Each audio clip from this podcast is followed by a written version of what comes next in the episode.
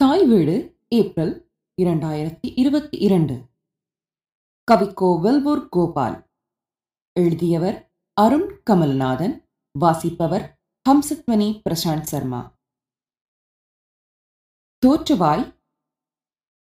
மனித வாழ்வு பல விசித்திரமான வடிவங்களை கொண்டிருந்தாலும் மறுபுறத்தில் அது தன்னை ஒரு நம்பிக்கையின் அடையாளமாகவே வளர்த்துக் கொள்கின்றது.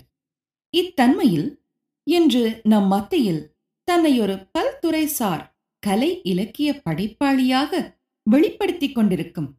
கவிக்கோ வெல்வூர் கோபால் எனப்படும் இலங்கையின் தேசிய கலைஞர் திரு சீனித்தம்பி கோபாலசிங்கம் அவர்களின் அறிமுகம் என்பது அவரது வாழ்வியலோடான கலை இலக்கிய பணியினை பதிவு செய்வதாக அமையும். ஏழக்கிழக்கின் இழுஞாயிறாக பாலோடு தேன் சொரிய பாடமீன் பண்ணிசைக்க நீழ்வாவி தாலாட்டும் நிலமடந்த என போற்றி புகழப்படுவது மட்டு நன்னாடு மட்டக்களப்பு மாநகரத்தின் தென்கோடியில் முப்பத்தி மூன்று கிலோமீட்டர் தூரத்தில் சுமார் மூவாயிரம் ஏக்கர் பச்சை வயலால் மூடி கிடக்கும் மருத நிலப்பதியே வெல்லாவெளி எனும் பழந்தமிழ் கிராமம். இன்றைக்கு கிறிஸ்துக்கு முன் முன்னூறுக்கும் மேற்பட்டே தமிழ் மொழி வழக்கிலிருந்தமையை தனது குடவரை கல்வெட்டு மூலம் உலகெங்கும் பறைசாற்றிக் கொண்டிருக்கும் பெருமை பெற்றது இது. இக்கிராமம் அளித்த கால கொடையே வெல்வூர் கோபால். இவர் சீனி தம்பி கங்கம்மா இணையரின் இளைய மகனாக ஏழு பதினொன்று ஆயிரத்தி தொள்ளாயிரத்தி நாற்பத்தி ஆறில் பிறந்தார். கல்வி. கோவால் தனது ஆரம்ப கல்வியை வெல்லாவளி அரசினர் தமிழ் கலவன் பாடசாலையில் மேற்கொண்டார். அங்கு பயிலும் காலத்தில் பாட்டு பேச்சு சிறுவர் நாடகம் என்பவற்றில் மிக்க ஆர்வம் கொண்டவராக விளங்கினார். அதன் பின் ஐந்தாம் வகுப்பு புலமை பரிசில் பரீட்சையில் சித்தி பெற்ற கோபால் பின்னர் வந்தாரமூலையில் அரசினர் மத்திய கல்லூரியில் தனது கல்வியை தொடரலானார். வந்தாரமூலை அரசினர் மத்திய கல்லூரியில் பயின்ற காலம் அவரது கல்வித்துறையிலும் கலை இலக்கிய மற்றும் விளையாட்டுத் துறையிலும் தடம் பதிக்க பெரும் வாய்ப்பினை நல்கிய காலமாகவே அமைகின்றது. ஆயிரத்தி தொள்ளாயிரத்தி அறுபத்தி மூன்று டிசம்பர் காப்போதா சாதாரண தரத்தில் விஞ்ஞான பிரிவில் ஏழு திறமை சித்திகளுடன் எட்டு பாடங்களிலும் சித்தி பெற்ற கோபால் அங்கு விஞ்ஞானத்தில் உயர்தர வகுப்பு இல்லாமையினால் மட்டக்கிளப்பு அரசினர் கல்லூரியில் உயர்தர வகுப்பை தொடரலானார். இதனைத் தொடர்ந்து கொழும்பு கனிஷ்ட தொழில்நுட்ப கல்லூரியில் வெளி மாணவராக இணைந்து கணக்கீட்டு டிப்ளோமா சான்றிதழையும் பெற்றுக்கொண்டார் தொழில் ஆயிரத்தி தொள்ளாயிரத்தி அறுபத்தி ஏழில் மலேக கல்வி சபை நடாத்திய பரீட்சையில் தேறிய கோவால் கண்டி கலகா பகுதியில் மலேக பாடசாலையொன்றில் கணித விஞ்ஞான ஆசிரியராக நியமனம் பெறுகின்றார். சில மாதங்கள் அங்கு பணியாற்றிய அவர் அங்கு நிலவிய அரசியல் சூழ்நிலை காரணமாக அதிலிருந்து தன்னை விடுவித்துக் கொள்கின்றார். அதன் பின்னர் ஆயிரத்தி தொள்ளாயிரத்தி அறுபத்தி ஒன்பதில் நடைபெற்ற உள்ளூராட்சி செயலாளருக்கான போட்டி பரீட்சைக்கு தோற்றி அதில் சித்தி பெற்றதனால் மட்டக்களப்பு மாநகராட்சி மன்றத்தில் இவருக்கு நியமனம் கிடைக்கின்றது. அங்கு கூடுதல் பொறுப்பாக மட்டக்களப்பு மாநகர பௌர்ணமி கலை நிகழ்ச்சி பொறுப்பாளராகவும் மாநகர வானொலி செய்தியாளராகவும் பணிபுரியும் வாய்ப்பு இவருக்கு வழங்கப்படுகின்றது. அப்போது ஆட்சியில் இருந்த ஸ்ரீமாவோ பண்டாரநாயக்காவின் ஆட்சிக்கு எதிராக சுதந்திர பத்திரிகைக்கு எழுதிய தன்மையின் விசாரணைக்கு உட்படுத்தப்பட்ட இவர் ஆயிரத்தி தொள்ளாயிரத்தி எழுபத்தி மூன்றில் கல்முனை பட்டின சபைக்கு இடமாற்றம் பெற்று சென்றார். ஆயிரத்தி தொள்ளாயிரத்தி எழுபத்தி மூன்று எழுபத்தி நான்கு காலப்பகுதியில் கல்முனை பட்டின சபை கணக்கீட்டு பகுதியில் கடமையாற்றிய காலத்தில் அம்பாறை மாவட்டத்தின் சார்பில் தெரிவு செய்யப்பட்டு கொழும்பு உள்ளூராட்சி பயிற்சி நிலையத்தில் பயிற்சி பெறும் வாய்ப்பு இவருக்கு கிடைத்தது. ஆயிரத்தி தொள்ளாயிரத்தி எண்பத்தி ஒன்றில் மாவட்ட சபைகள் உருவாக்கப்பட்ட போது மாவட்ட நிர்வாக பயிற்சி நெறியினை கொழும்பு உள்ளூராட்சி பயிற்சி மன்றத்தில் மேற்கொண்ட கோபால் மட்டக்களப்பு மாவட்ட சபை அலுவலகத்தில் தனது பணியினை மேற்கொண்டார். ஆயிரத்தி தொள்ளாயிரத்தி எண்பத்தி மூன்றில் காத்தான்குடி பட்டின சபை கலைக்கப்பட்டு சில குறைபாடுகள் காரணமாக அதன் முக்கிய அலுவலகர்கள் பணியிலிருந்து இடைநிறுத்தப்பட்ட போதும் அங்கு குறித்துரைக்கப்பட்ட உத்தியோகத்தராக நியமிக்கப்பட்டு பலரது பாராட்டுதலையும் பெற்றார். அதனைத் தொடர்ந்து நவகிரி நகர் உள்ளூராட்சி மன்றத்தின் அதிகாரம் அளிக்கப்பட்ட அலுவலகராக நியமிக்கப்பட்ட இவர் அதனைத் தொடர்ந்து ஆயிரத்தி தொள்ளாயிரத்தி தொண்ணூறு வரை போரதீவு பற்று பிரதேச சபையின் செயலாளராக பொறுப்பில் இருந்த பின்னர் ஆயிரத்தி தொள்ளாயிரத்தி தொன்னூற்றி ஒன்று தொடக்கம் ஆயிரத்தி தொள்ளாயிரத்தி தொன்னூற்றி எட்டு வரை கிழக்கு பல்கலைக்கழகத்தின் விஞ்ஞான வெளிவாரி கற்கை நெறியின் இணைப்பு அலுவலகராகவும் பல்கலைக்கழக அறிக்கைகளின் தமிழ் மொழிபெயர்ப்பாளராகவும் பணியாற்றினார். பின்னர் நாட்டின் தொடர் யுத்த சூழல் காரணமாக குடும்பத்துடன் தமிழகத்திற்கும் இடம்பெயர்ந்தார். கலை இலக்கிய பணிகள். கோபால் தனது குழந்தை பருவம் முதல் தனது கிராமத்துடன் ஒன்றி கிடந்தவர். அங்கு தொடக்க கல்வியினை மேற்கொண்ட போதே அக்கிராமத்தில் பாடப்படுகின்ற கூத்து கும்மி வசந்தன் சிந்து தாலாட்டு அகவல் என பலதரப்பட்ட பாடல்களையும் தனது தாயாரோடாக கேட்டும் படித்தும் பாடியும் மகிழ்ந்தவர். இவற்றின் ஆழ்வன பதிவுகளின் வெளிப்பாடு அவரது கலை இலக்கிய பணிகளுக்கு உந்து சக்தியாக அமைந்தது. எழுத்துலக பிரவேசம். வெளியுலகால் அறியப்பட்ட இவரது எழுத்துலக பிரவேசம் இவரது பதினான்கு வயதில் எனது கிராமம் எனும் தலைப்பில் வீரகேசரி மாணவரஸ் மஞ்சரிக்கு எழுதியதிலிருந்து ஆரம்பிக்கின்றது. வெல்லவோர் என்னும் ஊராம் இவ்வேளத்தில் இதற்கிணை ஏதாம்? புல்லு நல்லருவிகளாம் புது புது விளைச்சலாம் புதுமைகளாம். கல்லடி ஐங்கரனாம் நற்கருணையாம் மாரியின் அருளும் உண்டாம். சொல்லவே இனித்திடுமாம் அங்கு சுகமும் உண்டாம். வாழ்ந்திடில் இன்பமும் உண்டாம் எனும் இக்கவிதை பத்திரிகையில் வெளிவந்த அவரது முதல் கவிதை இவரது தமிழாசான் பிரபல எழுத்தாளர் எஸ் பொன்னுத்துறை பாரதி யுகம் எனும் நரந்தமிழ் கவிதை காவில் ஒரு கவிமுகை நம்பிக்கையுடன் முறுவலிக்கின்றது என கோபால் குறித்து சொல்வதைப் போல ஈழத்து எழுத்துலகில் கிழக்கு மண்ணில் ஒரு ஒளிக்கீற்று நம்பிக்கையுடன் வெளிப்படுகின்றது. இதனைத் தொடர்ந்து ஆயிரத்தி தொள்ளாயிரத்தி அறுபது காலப்பகுதியில் கோபால் வீரகேசரி தினகரன் சுதந்திரன் தமிழ் முரசு புதினம் போன்ற பத்திரிகைகளில் கவிதைகளை எழுதத் தொடங்கினார்.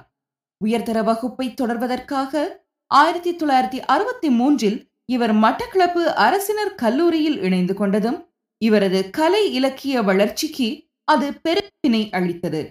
அவ்வாண்டில் இடம்பெற்ற கொழும்பு விவேகானந்த சபை நடத்திய அகில இலங்கை பேச்சு போட்டியில் மாணவர் பிரிவில் தங்கப்பதக்கத்தை வென்ற இவர் அதே ஆண்டில் மட்டக்களப்பு அரசினர் ஆசிரிய கலாசாலை அதன் முத்தமிழ் விழாவினை ஒட்டி மாவட்ட பாடசாலைகளுக்கிடையே நடத்திய பேச்சு போட்டி மற்றும் கட்டுரை போட்டிகளில் முதலாம் இடம் பெற்று மூன்றாம் நாள் விழாவில் திருமதி கங்கேஸ்வரி கந்தையா அவர்களால் பதக்கம் சூட்டி கௌரவிக்கப்பட்டார்.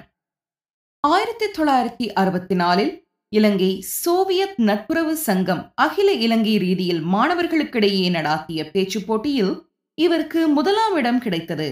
அவ்வாண்டிலேயே இவரது பதினெட்டாவது வயதில் கன்னி மலர் கவிதை நூல் அவர் காப்போதா சாதாரண தரம் வரை பயின்ற வந்தாரமூலை மத்திய கல்லூரியில் அன்றைய கல்லூரி அதிபர் திரு ராசதுரை தலைமையில் வெளியிடப்பட்டது. மட்டக்களப்பின் முதலாவது நாடாளுமன்ற உறுப்பினர் திரு சே. ராசதுரை அவர்கள் பிரதம அதிதியாக கலந்து சிறப்பிக்க எழுத்தாளர் எஸ். பொன்னுத்துறை நூலினை வெளியிட்டு வைத்தார். இந்நூலுக்கான வாழ்த்துறையை மண்டூர் புலவர் மு. சோமசுந்தர பிள்ளை எழுதியிருந்தார். இதனை அக்கல்லூரியின் பொன்விழா மலர் ஒரு முக்கிய வரலாற்று பதிவாக பதிவு செய்துள்ளமையும் குறிப்பிடத்தக்கதாகும். இதில் சிறப்பாக அன்று இலங்கை சாகித்ய மண்டலத்தின் செயலாளராக பணியாற்றிய கலாநிதி அமரதேவா அவர்களின் வேண்டுகோளுக்கு அமைவாக ஆயிரத்தி தொள்ளாயிரத்தி அறுபத்தி ஐந்தில் செப்டம்பரில் நடைபெற்ற சாகித்ய விழாவில் இந்நூலுக்கு சிறப்பு விருது அளிக்கப்பட்டமையும் முக்கியப்படுத்தப்படத்தக்கதே. இதனைத் தொடர்ந்து கோபால் அவர்கள் சாதியத்திற்கு எதிராக எழுதிய முல்லை குறுங்காவியம் ஆயிரத்தி தொள்ளாயிரத்தி அறுபத்தி எட்டு ஜூலையில் பிரபல எழுத்தாளர் அருள் செல்வநாயகத்தின் அணிந்துரையுடன் வெளிவருகின்றது. இக்காவியம் மன்னார் கலைக்கழகத்தினரால் அன்று வில்லுப்பாட்டாகவும் நிகழ்த்தப்பட்டமை குறிப்பிடத்தக்கது. இதன் பின்னர் ஆயிரத்தி தொள்ளாயிரத்தி எழுபத்தி இரண்டில் சாதியத்தின் கோரப்பிடியில் அகால மரணம் தழுவிய தனது நண்பனின் வாழ்வியலை பின்புலமாக கொண்டு எழுதிய மகாகவியின் வாழ்த்துறையோடு கூடிய ஒரு கண்ணீர் காவியம் வெளியேறுகின்றது. அதனைத் தொடர்ந்து தல வரலாறும் மற்றும் இசை பாடல்களுடன் கூடிய கொக்கட்டிச்சோலை தான் தோன்றீச்சரம் விபுலத்தின் வெளியீடாக வெளிவந்ததோடு கலாச்சார அமைச்சின் அருள்நெறி விருதினையும் பெற்றது. அதனைத் தொடர்ந்து ஆயிரத்தி தொள்ளாயிரத்தி தொன்னூற்றி ஐந்தில் முற்றுப்பெறாத காவியம் வெளிவந்ததோடு கவிதை இலக்கியத்திற்கான சாகித்ய விருதினையும் பெறுகின்றது. இந்நூலுக்கான அறிமுக விழாக்கள் திருகோணமலையிலும் வவுனியாவிலும் இடம்பெற்றமை குறிப்பிடத்தக்கது.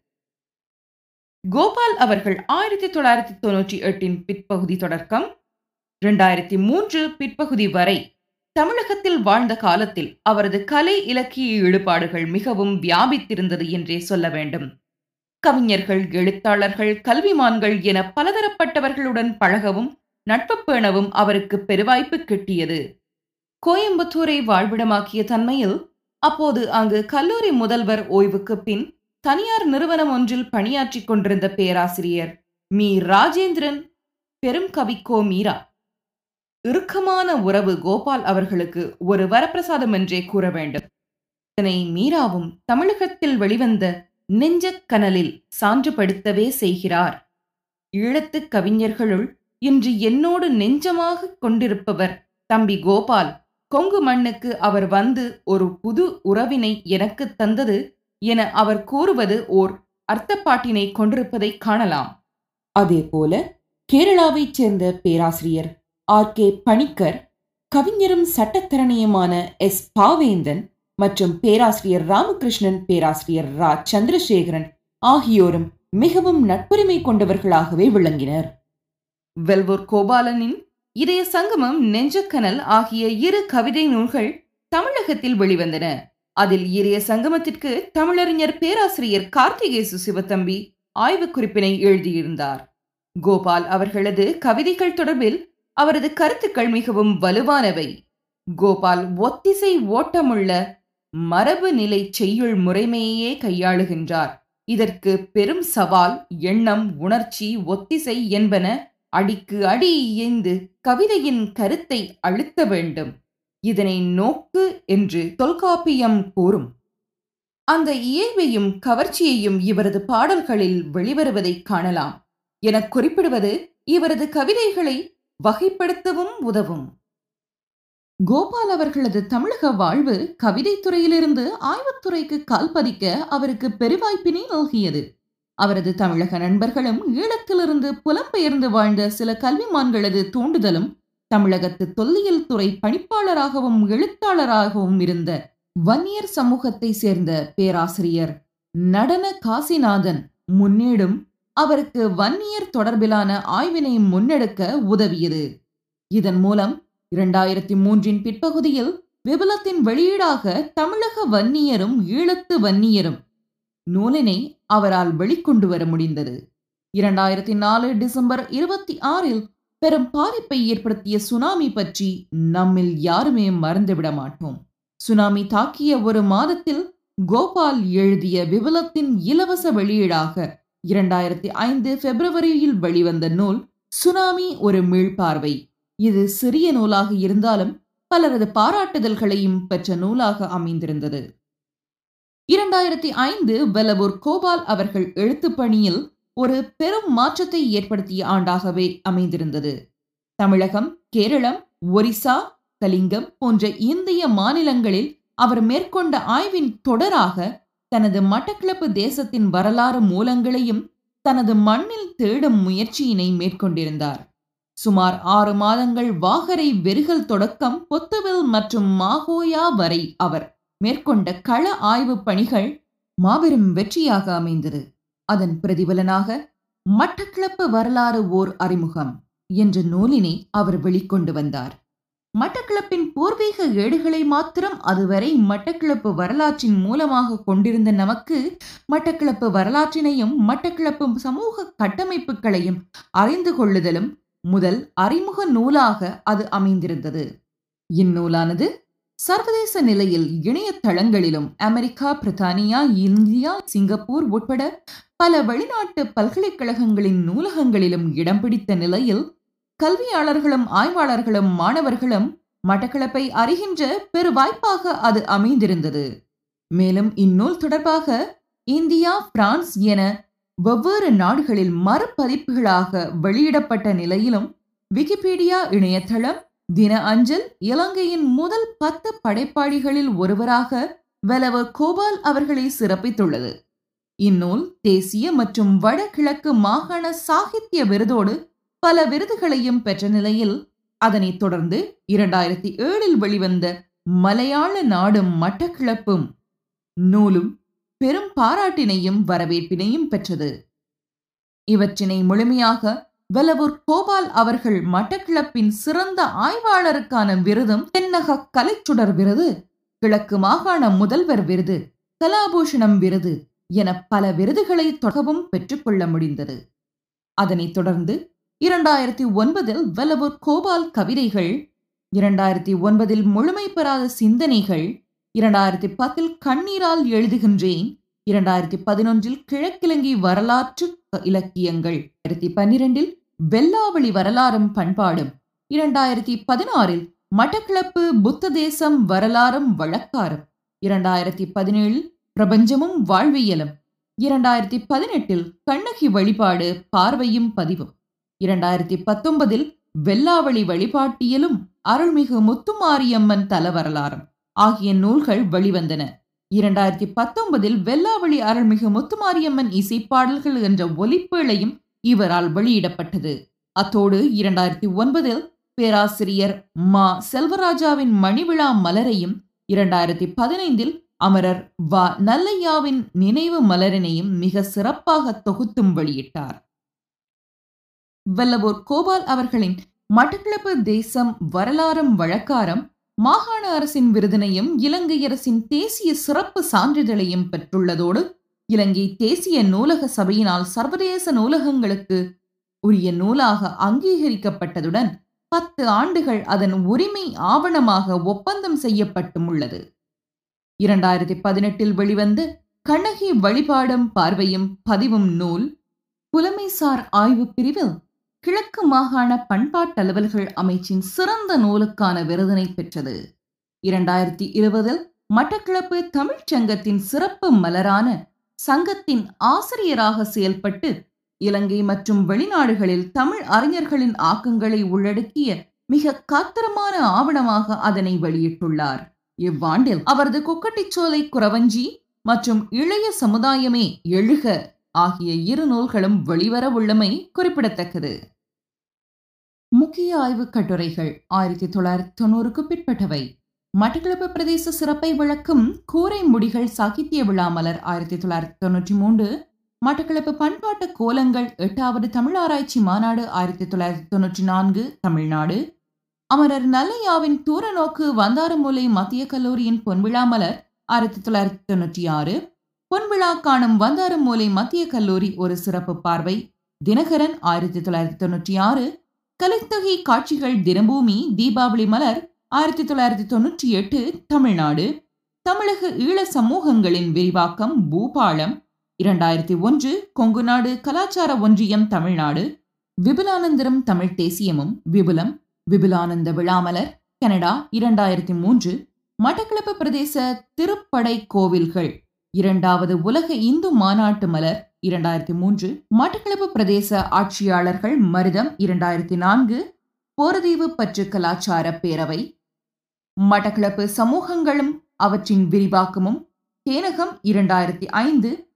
இது எங்கள் கதை. விழுது வெல்லாவளி கலைமகள் வித்தியாலய அமுத விழா மலர் இரண்டாயிரத்தி எட்டு.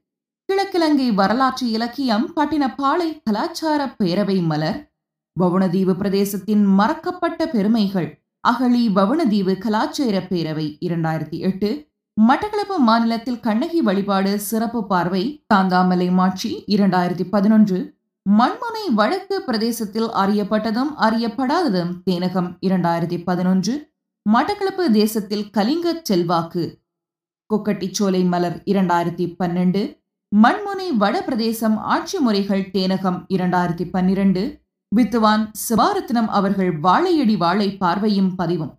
தமிழ் ஒளி கனடா இரண்டாயிரத்தி பதினான்கு கிழக்கின் சமூக அமைப்பும் ராமகிருஷ்ண மிஷனும் ஜீவனானந்தம். இரண்டாயிரத்தி பன்னிரண்டு மட்டக்கிழப்பு தேசத்தின் சமூக தளம் தொடர்பாட்டு கட்டுரைகள் முத்துக்கமலம் மின்னுதல். இரண்டாயிரத்தி பதினைந்து பதினாறு பதினேழு பதினெட்டு மட்டக்களப்பு தேசத்தில் நிலை பெற்ற சேரநாட்டு வழக்கார்கள். மின்னிதழ் ஜூலை இரண்டாயிரத்தி பதினாறு உலக தமிழ்ச்சங்கம் தமிழக அரசு பல பெட்டி நியூஸ் வலைத்தளத்தில் பல ஆய்வுக் கட்டுரைகளை இரண்டாயிரத்தி பதினைந்து பதினாறு பதினேழு பதினெட்டு பத்தொன்பது இருபத்தி ஒன்று இருபத்தி இரண்டு வரை எழுதியுள்ளார். ஆயிரத்தி தொள்ளாயிரத்தி தொண்ணூறுக்கு பிற்பட்ட வெல்வோர் கோபால் அவர்களது கருத்தரங்கு உரைகளுள் முக்கியமானவை. சில மட்டக்களப்பு பிரதேச பண்பாட்டு கோலங்கள் வாசகர் வட்டம் மட்டக்களப்பு ஆயிரத்தி தொள்ளாயிரத்தி தொண்ணூற்றி ஐந்து. நீலாவணன் கவிதைகளும் ஆளுமையும் விபுலம் மட்டக்களப்பு ஆயிரத்தி தொள்ளாயிரத்தி தொன்னூற்றி ஆறு. மட்டக்களப்பின் திருப்படை கோவில்கள் இரண்டாவது உலக மாநாடு இந்து மாநாடு மட்டக்களப்பு இரண்டாயிரத்தி மூன்று.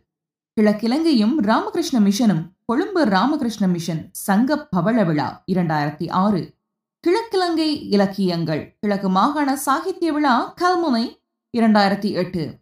மட்டக்களப்பு சஞ்சிகைகள் பற்றிய ஆய்வு மட் எழுத்தாளர் பேரவை நூலகம் கேட்போர் கூடம் இரண்டாயிரத்தி பத்து. கண்ணகி நம்பிக்கைகள் கண்ணகி இலக்கிய விழா இரண்டாயிரத்தி பதினொன்று. மட்டக்களப்பு தேசம் கலிங்க தொடர்புகளும் உலக தமிழ் இலக்கிய மாநாடு கொழும்பு இரண்டாயிரத்தி பன்னிரண்டு. மருமக்க தாயமும் தாய்வழி முதுசமும்.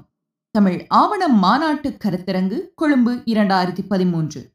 மட்டக்களப்பு நிலை பெற்ற சேர நாட்டின் தாய்வழி மரபுகள். பழந்தமிழர் ஆய்வு மாநாடு யாழ்ப்பாணம் இரண்டாயிரத்தி பதினாறு.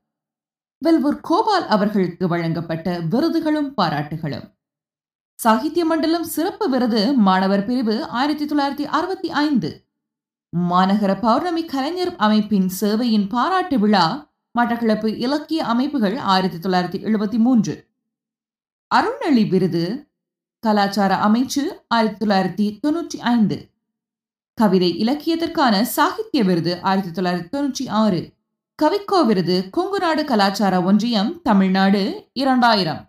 சிறந்த கலைஞர் கௌரவம் திருச்சி நுண்கலை கல்லூரி தமிழகம் இரண்டாயிரத்தி இரண்டு. சிறந்த ஆய்வாளர் விருது மட்டக்களப்பு கலாச்சார பேரவை இரண்டாயிரத்தி ஆறு. ஆய்வு இலக்கியத்திற்கான சாகித்ய விருது இரண்டாயிரத்தி ஆறு. கலாபூஷணம் கலாச்சார அலுவல்கள் அமைச்சு இரண்டாயிரத்தி பத்து. முதல்வர் விருது ஆய்வு. கிழக்கு மாகாண கல்வி பண்பாட்டு அலுவல்கள் அமைச்சு இரண்டாயிரத்தி பத்து.